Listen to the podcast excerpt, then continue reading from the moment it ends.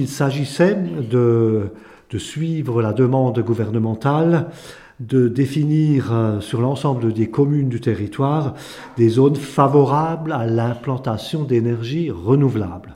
Le sujet est bien sûr d'actualité puisque la France, comme tous les autres pays européens, a un défi important à relever, c'est d'augmenter le pourcentage d'énergie produite de manière renouvelable sur le territoire. Donc les communes vont faire appel à leur population pour aider à identifier ça. Ça fera l'objet d'un plan général avec un portail unique où on devra donc zoner ces choses-là.